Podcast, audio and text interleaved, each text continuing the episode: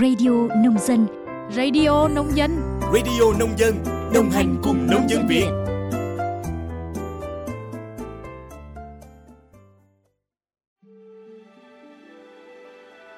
Xin chào quý vị và các bạn đã đến với Radio Nông Dân.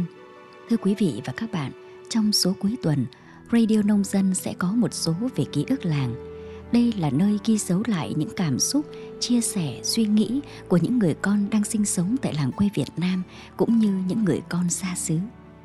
Trong số Radio Nông Dân cuối tuần ngày hôm nay, mời quý vị và các bạn đến với một câu chuyện làng được đăng tải trên báo điện tử Dân Việt.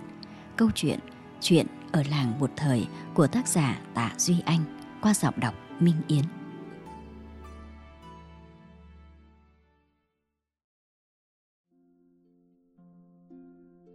Bố tôi là một người rất ghét bói toán. Vì thế, khi ông nghe ai đó bảo tôi không có số đi buôn, suốt đời chỉ tay vặt đút miệng cũng không đủ no thì ông tức lắm. Con trai ông dù có còi cọc xấu xí kém cỏi đến đâu thì người khác cũng không có quyền coi thường nó trắng trợn đến thế. Ông quyết tâm chứng minh ngược lại. Thế là ông âm thầm hướng tôi đi học buôn bán.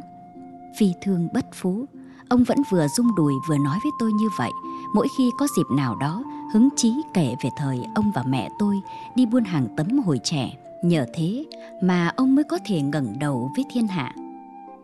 Chú, bố tôi vẫn gọi con trai ông như vậy những lúc vui vẻ, còn khi cáu giận thì từ chú biến thành thằng nửa đời nửa đoạn. Phải biết buôn bán, đời mới khá được. Bằng tuổi chú, lúc đó tôi quãng mười ba tuổi. Tôi đã nay đồng xuân, mai bắc qua, nhẵn cả vỉa hè Hà Nội. Bố tôi vẫn thường thích nói quá lên những việc ông làm. Nhưng khi bố nói về việc buôn bán thì tôi lại rất tin. Thế là tôi bắt đầu âm thầm học đi buôn. Đúng vào dịp vãn mùa, dù là thời bao cấp ngăn sông cấm chợ, nhưng do nhà nào cũng có thứ để bán, vì thế có đồng ra đồng vào nên chuyện sắm sửa cũng đủ để nhộn nhịp. Nhà hàng xóm của tôi có con vịt đực bị thải loại do một chân nó bị tật, bắn tiếng bán rẻ. Bố bảo tôi dốc lợn tiết kiệm để lấy vốn, mà cả mãi cuối cùng bố cũng chấp nhận mua. Tôi trực tiếp ôm vịt về, chưa biết sẽ làm gì thì bố bảo chờ phiên chợ tới, đúng vào chủ nhật chú được nghỉ học, đem vào chợ mà bán lấy tiền lãi, đấy chính là đi buôn. Bài học nhập môn làm giàu của bố thật đơn giản và đầy tính khích lệ. Từ sáng sớm chủ nhật, bố đã chuẩn bị để tôi đem con vịt què đi chợ. Bố dùng dây mềm buộc chân nó lại cho vào giỏ, loại dùng để giỏ lợn con, tôi chỉ việc ôm đi. Bố bảo tôi là bố mua nó bảy đồng, dặn phải được chín đồng thì mới bán. Tôi ghi lời bố vào đầu, thỉnh thoảng lẩm nhẩm nhắc lại. Vào chợ, tôi nhìn quanh xem có ai người quen rồi tìm một chỗ đặt con vịt xuống. Sau đó tôi đứng cách một đoạn để ngộ nhỡ có đứa bạn nào cùng học nhìn thấy sẽ không biết là tôi đang đi bán vịt. Mới được một lát thì đã có người đến hỏi mua. Khi thấy tôi, ông khách cứ nhìn tôi từ chân lên đến đầu rồi bảo là ông muốn mua con vịt của tôi về làm giống vì đàn vịt đẻ của ông đang thiếu đực. Chả hiểu sao mặt tôi bỗng đỏ dần lên như một kẻ đang làm việc khuất tất. Nếu ông ta mua về để thịt thì chả có chuyện gì, nhưng ông ta lại mua làm giống. Giả sử sau đây biết con vịt bị tật ở chân thì thật khổ cho ông ta, còn tôi thì mang tiếng lừa đảo. Nghĩ thế nên tôi bảo với ông là con vịt của tôi bị què. Khi nghe tôi nói vậy, ông khách bèn đứng dậy bỏ đi. Lát sau ông quay lại, lật lật cái giỏ xem con vịt lần nữa rồi bảo: tao định mua về làm giống, nhưng nếu nó bị què thì tao mua về để thịt, bao nhiêu thì mày bán. Nhớ lời bố, tôi bèn đáp: đúng chín đồng chú ạ. Tao trả mày bảy đồng, mày bán không? Tôi không đáp, nhìn đi chỗ khác như là vừa nghe những lời vớ vẩn. Nếu nó không bị què mà có thể làm giống thì tao trả mày mười đồng, nhưng mua về để thịt thì bảy đồng là đắt lòi mắt rồi con ạ. Mày thử hỏi làng trên xóm dưới xem có ai người ta thích ăn thịt vịt già.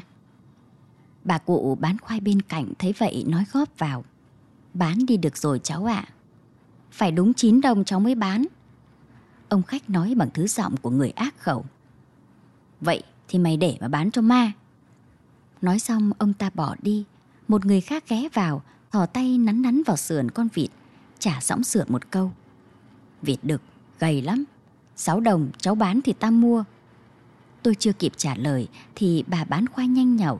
Có người trả nó bảy đồng rồi đấy. Sao không bán vội đi, hay là chờ hết chợ mang về thịt? Nói rồi bỏ đi ngay. Chợ quê họp sớm tan nhanh. Giữa buổi mà người mua người bán đã thưa dần. Từ đấy đến gần cuối phiên, có thêm vài người ngó nghiêng con vịt, hỏi bâng quơ, kiểu rẻ thối thì mua rồi bỏ đi. Thậm chí có người còn không kịp để tôi nói giá. Tận gần trưa khi chợ đã tàn, thì ông già ban sáng quay lại. Ông có vẻ vẫn thiết tha mua con vịt của tôi. Ông nhìn lại con vịt kỹ càng và tỏ vẻ thông cảm bảo: Thôi, tao cố mua bằng được, trả bảy đồng rưỡi, mày bán thì tao mua, không là tao về luôn đây. Tôi vẫn kiên nhẫn và ngang bướng lắc đầu: Đúng chín đồng cháu mới bán. Tất nhiên là cuối cùng tôi phải ôm con vịt về, lòng ê chề và có phần xấu hổ. Gặp người quen hỏi thì tôi nói dối là mình đi mua vịt. Thấy tôi như kẻ thất trận, con vịt vẫn còn nguyên trong giỏ. Bố hỏi cặn kẽ chuyện mua bán. Tôi kể cặn kẽ chuyện người đàn ông ba lần trả giá. Bố nghe vậy ôm đầu ngửa ra sau: Sao mày đần thế hả con? Giá đó thì là tao là tao bán được rồi. Buôn bán phải biết mềm dẻo, tùy cơ mà ứng biến. Tàn chợ rồi mà vẫn còn làm cao, dốt thế. Sao bố dặn con chín đồng mới được bán? Bố dặn thế, nhưng phải tùy cơ vào chợ chứ. Nếu nhiều người mua thì nói giá cao. Trong trường hợp này, kể cả bán hòa vốn, còn hơn là phải đem vịt về. Cứng nhắc quá, làm sao mà buôn bán được? Tôi tan nát cả cõi lòng trước những gì bố nói.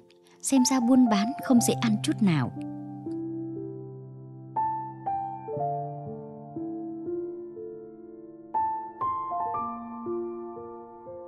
Đến phiên chợ áp Tết, đích thân bố mua vịt, rồi bố và tôi mỗi người hẳn một xe thổ đi bán, tít ngoài Bình Đà.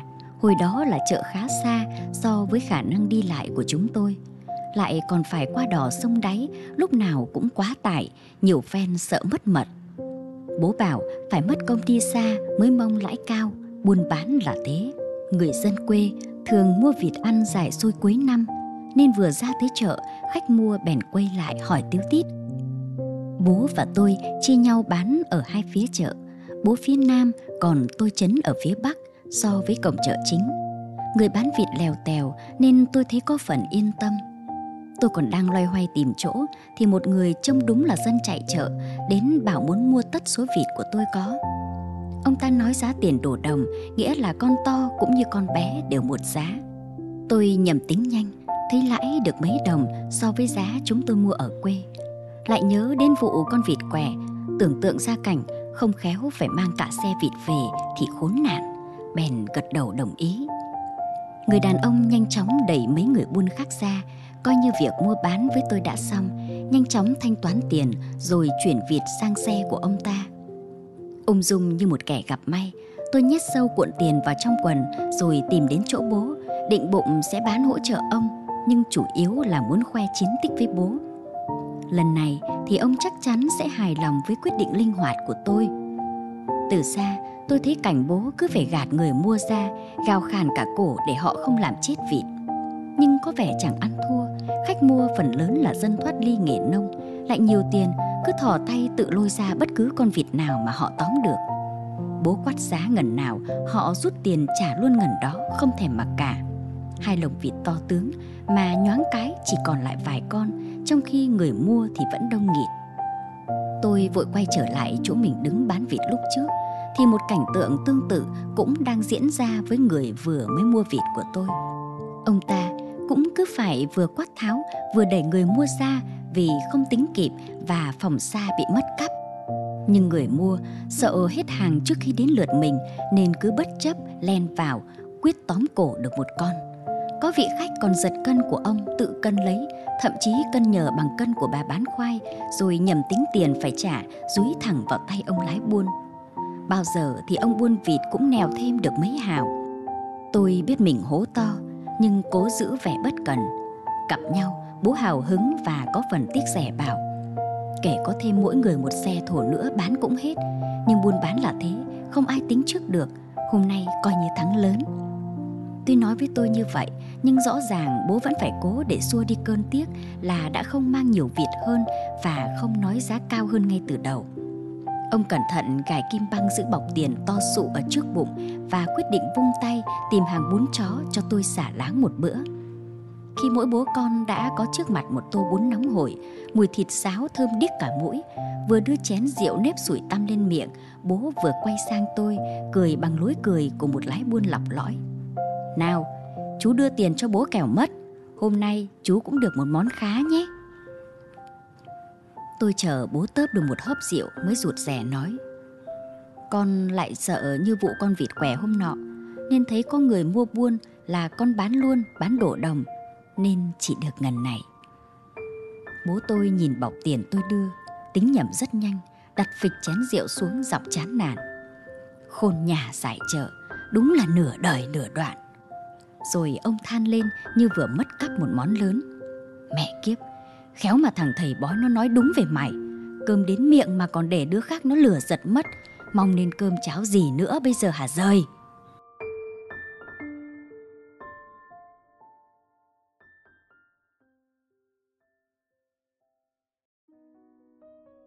Quý vị và các bạn vừa nghe câu chuyện Chuyện ở làng một thời của tác giả Tạ Duy Anh. Hy vọng câu chuyện đã đem đến cho quý vị một khoảng thời gian thư giãn và đầy thú vị khi nhớ về những ngày xưa và những câu chuyện làng thân thuộc. Chuyên mục Ký ức làng của Radio Nông dân rất mong nhận được sự quan tâm, theo dõi và sự tham gia đóng góp bài vở của quý vị và các bạn. Xin chào và hẹn gặp lại quý vị và các bạn trong những số Ký ức làng lần sau.